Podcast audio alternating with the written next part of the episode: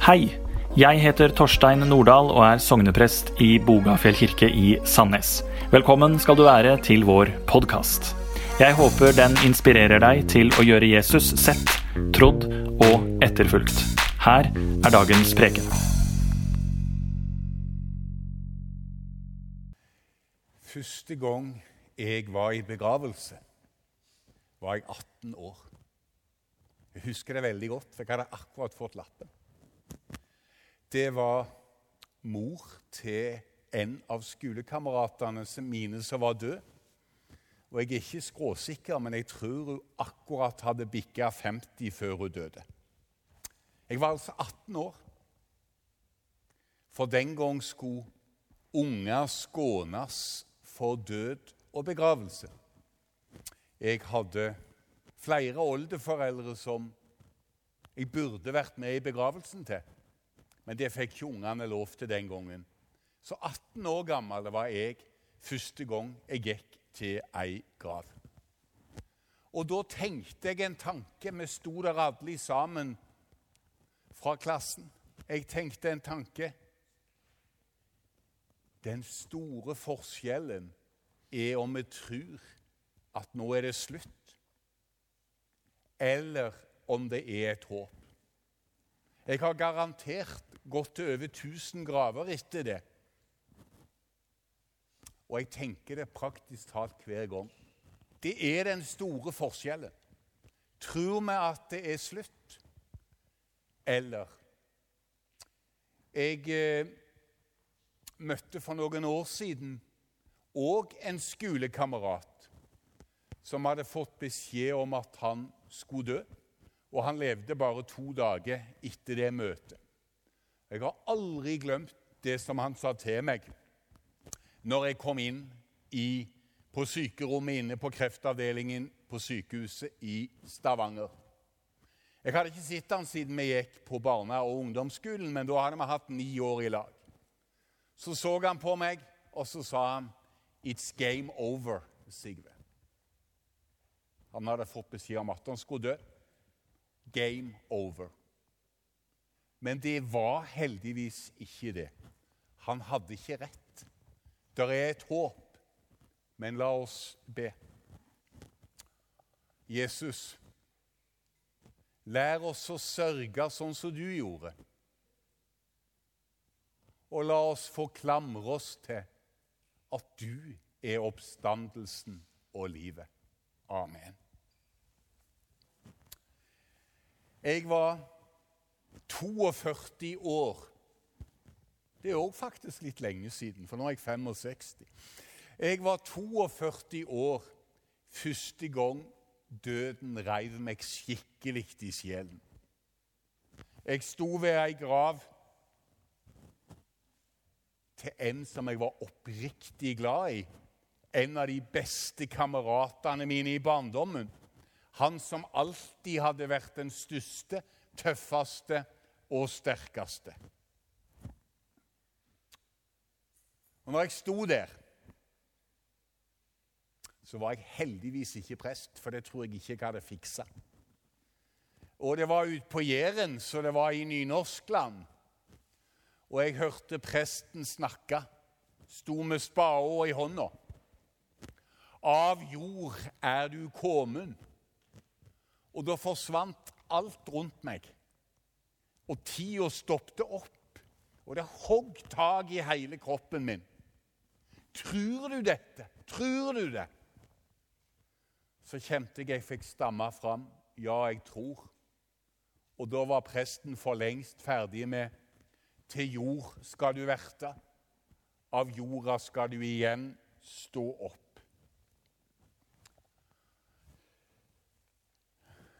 Vi har veldig forskjellige erfaringer med død. Noen av dere har virkelig kjent det på kroppen. Noen av dere er foreløpig blitt skåna for det. Men jeg syns det er klokt, det som dere gjør i Bogafjell nå. Og òg snakke om dette i gruppene. Hvordan reagerer vi? Hva er det egentlig som skjer? Hva tror vi på? Hvordan kan vi snakke naturlig med ungene våre om dette.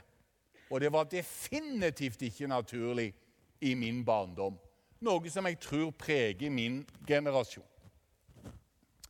Døden er faktisk et av de siste tabuene vi har igjen. Alltid når jeg er på sørgebesøk, hvis det har vært et sykeleie, så spør jeg Snakket dere med mor? Spurte dere far hva han tenkte? Vet dere hva som er det vanligste svaret? Det er Mor sa ikke noe, så da sa heller ikke vi noe. Vi visste at far ikke likte å snakke om døden, så derfor så snakket vi med han om andre ting. Gjett bare én gang hva som er den store elefanten i sånne rom. Det å snakke naturlig om døden. Men så er det ingen av oss som vet hvordan vi reagerer. Jeg har det privilegium at jeg er far til fire jenter. Og Noe av det som jeg syns er mest fascinerende De har jo samme utgangspunktet. Men det som er så fascinerende, er å se hvor forskjellige mine fire jenter er. Martha og Maria, Lasarus, en liten søskenflokk. Og nå var Lasarus død. Hvor forskjellig Maria og Martha reagerer. Tradisjonelt i kunsten, i vår bibelfortelling, så er det Maria som er den fromme. Hun hadde den store trua, for det var jo hun som satt med Jesus sine føtter. Mens Martha var den som styrte og var geskjeftige. Men legger dere merke med hva som skjer i vår lille fortelling her? Og jeg er helt sikker på at Bibelen vil ha sagt oss noe om hvor forskjellig vi kan reagere med det. For Maria, den fromme, hun som hadde trua si på plass, hun som visste hvem Jesus virkelig var, hun orka ikke møte ham. Hun følte at Jesus hadde svikta så mye at han kunne bare ha det så godt. Men Martha, hun som ikke er på de fromme maleriene, hun som styrte og herja, hun klarte å møte Jesus. Men la oss være litt til med Maria. For alt var bare håpløst for henne. Så hun orka ikke møte Jesus. Jesus måtte faktisk oppsøke henne. Og da sa hun en setning som dere skal ta med dere herifra. Hun sa, 'Herre, kom og se.' Og så tok hun Jesus med til grava. Vi har alle våre graver som vi kan si til Jesus 'Kom og se'. Og så kan vi dele ikke de fromme tankene med ham, men de tankene og følelsene vi faktisk har. Og vi trenger ikke å pakke de fromt og fint inn. Som en kollega av meg opplevde i forbindelse med et meget tragisk dødsbudskap. Det var ei lita jente på seks år som var død. Og mora sa, 'Ja, Gud har nok en mening med dette.' Og presten tenkte hun trenger hjelp. Og så var det faren. 'Gud, hvorfor gjorde du dette mot oss?' Han var rasende. Der var det en sunn sorg i gang. Men vi vet ikke hvordan vi sjøl reagerte. Martha hun tålte. Og legg merke med det at hun klarer å tenke to tanker samtidig. Hun bar på anklagen og tålte å si det til Jesus. 'Herre, hvis du hadde vært her, så var ikke broren min død.' Og så bar hun samtidig på håpet. 'Jeg vet at du er oppstandelsen og livet.' 'Jeg vet at alt det du ber Gud om, vil han gi deg.' begge tankene samtidig. Og det forteller oss at vi som har ei tru, skal òg få tenke begge tankene samtidig. Og kjenne etter hva vi faktisk føler. For jeg tror faktisk at Martha følte Jesus hadde svikta. Han var jo familiens kjernevenn. Og så skjedde dette. Og det klarte hun å si til Jesus. Og så viktig å si sånne ting. Vi skal være glad for at Bibelen er skrevet i Midtøsten, og ikke på det blide og fromme Sør-Vestland, der vi gjerne pakker tanker og følelser inn. Hun kom der med både anklager og sorg. Men heldigvis så har Martha òg sine begrensninger. For som vi hørte i barneforkynnelsen, så hadde det lukta sykdom i huset. Og nå lukta det død. Og Martha sin begrensning den var Herre, det lukter alt av han. Tår å komme med begrensningene dine til Jesus i dine bønner. Tår å dele de begrensningene. Det er ikke farlig om mor og far viser barna at de sliter den dagen bestemor eller bestefar dør. Den dagen det skjer noe trist i nabolaget. Her er det lukta alt av han. Tår å vise det. Så her er det en utfordring. Kom og se. Ta med Jesus til vår grav. Maria hun hadde bare anklagene. Og litt seinere så møter vi Maria i et av Bibelens frommeste øyeblikk, når hun salver Jesus. Så det forteller oss at det er rom for hele mennesket.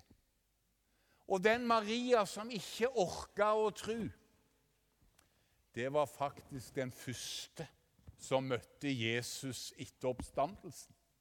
Ser vi dimensjonene? Ser vi at det er plass for oss akkurat sånn som vi er?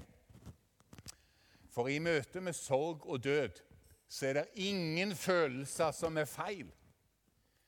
Jeg må innrømme at av og til så trigger det min humor. Og jeg må jobbe for å skjule det. For presten kommer på besøk. Det er død. Og egentlig så er folk kjempeletta at det endelig er over. Og det kan være mange grunner til det. Men så må en jo late som en sørger når presten kommer. Den er det ikke vanskelig å se når du er på sørgebesøk.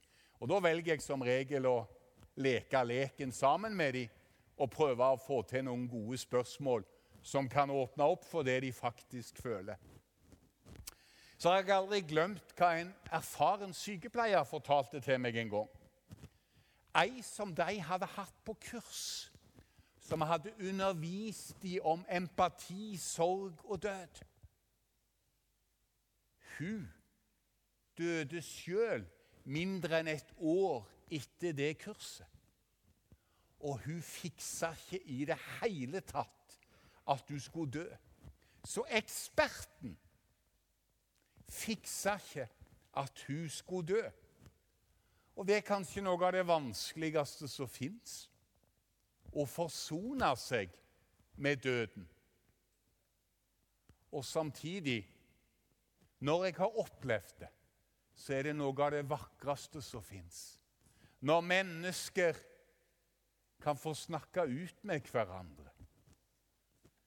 Mine barnebarn hadde en oldefar som hadde forsona seg med døden. Og Det er en av de nydeligste øyeblikkene i hele livet mitt. For han hadde mange av barnebarna rundt senga si. Meget kort tid før han døde, så tok han hver enkelt i hånda og sa 'Takk for meg'. Det er ikke alle som klarer å komme så langt. Og som sagt den som underviste om sorg og død og holdninger, klarte det ikke sjøl. Så kanskje den dagen det blir min tur, så fikser jeg ikke det i det hele tatt. Bo Gjerts i bok 'Steingrunnen' Den leste alle i min ungdom. Jeg er ikke helt sikker på at alle dere har lest den. Men der er det en fantastisk scene med en from, elska prest som skal dø. Og han har det skjedd med noe av det vanskeligste som skjer inn mot døden personlighetsforandring. Hvis f.eks. ting her framme i hjernelappen blir ødelagt av cellegift, av sykdom, så forandrer mennesker personlighet. Og denne gamle presten han lå og bande og steikte på sitt dødsleie. Og det var umulig å nå inn til ham. Bo Gjertz skildra det i romanen sin. Og han som var på det dødsleiet, han tenker det viser at det er Gud som gjør alt. For òg han som ligger her og banner og steiger, han er i Herrens hender. Og så har jeg i det siste lurt på hvordan en hest vrinsker. Det vet vel noen av dere. For det ordet som brukes om Jesus her, at han var opprørt når han kom til Lasarus i grav hvis du tar det helt sånn bokstavelig, så står det egentlig at han vrinska som en hest. Og da aner det meg at han har gitt uttrykk for masse følelser. ikke det litt nydelig? At Guds sønn gir uttrykk for opprørte følelser og vrinsker som en hest. Jesus var ingen kald saksbehandler som stirra på skjermen sin og vurderte om Lasarus sitt dødsfall var innenfor kriteriene for et hjelp. Nei, Jesus var opprørt og rusta. Så rusta at han gikk mot Jerusalem for å beseire døden. Hvis vi hadde reist til Danmark nå, så hadde vi sett noe som er veldig vakkert. Og noen få plasser på Jæren kan vi òg se det. Men i store deler av Danmark har de nå sådd høstveten. Så det er sånn grønnskjær over markene. Og så ligger den høstveten i jorda, og så spirer den og kan høstes allerede tidlig på våren. Det kristne håpet er at en dag skal det bli full vår. Jeg tror på legemets oppstandelse har vi sagt sammen òg i denne gudstjenesten. Til jord skal du verte, av jorda skal du igjen stå opp. Så sto jeg der med kameraten sin grav og kjente Tror jeg det? Og jeg måtte langt ned i magen før jeg klarte å stamme tilbake. Jeg tror det. Og Lasarus, han lukta fremdeles død. Har dere lagt merke med unger på fly som reiser alene? Det heter på flyspråket UN. Og Hvis jeg har sittet langt framme på fly, så har jeg av og til hørt flyvertinnene si ja, vi har eh, tre UMA om bord i dag. Altså unge mennesker som trenger assistanse. Og jeg hørte en far fortelle det er alltid sånn når jenta mi skal reise til besteforeldrene i Ålesund, at jeg følger henne helt om bord på flyet. Og så forlater jeg henne. Så sitter hun der med sitt UM rundt skiltet. Og når hun kommer til Ålesund, så er alltid bestefaren på flyet. Sånn tror jeg det er å dø. Jesus er med oss hele veien. Vi skal synge 'Jeg er i Herrens hender' nå etter preika. Og det er en, en av de nydeligste begravelsessalmene som fins. Bare ta inn teksten. Og tre av versene i den salmen handler om livet nå. For det handler først og fremst om at vi skal få gå sammen med Jesus nå.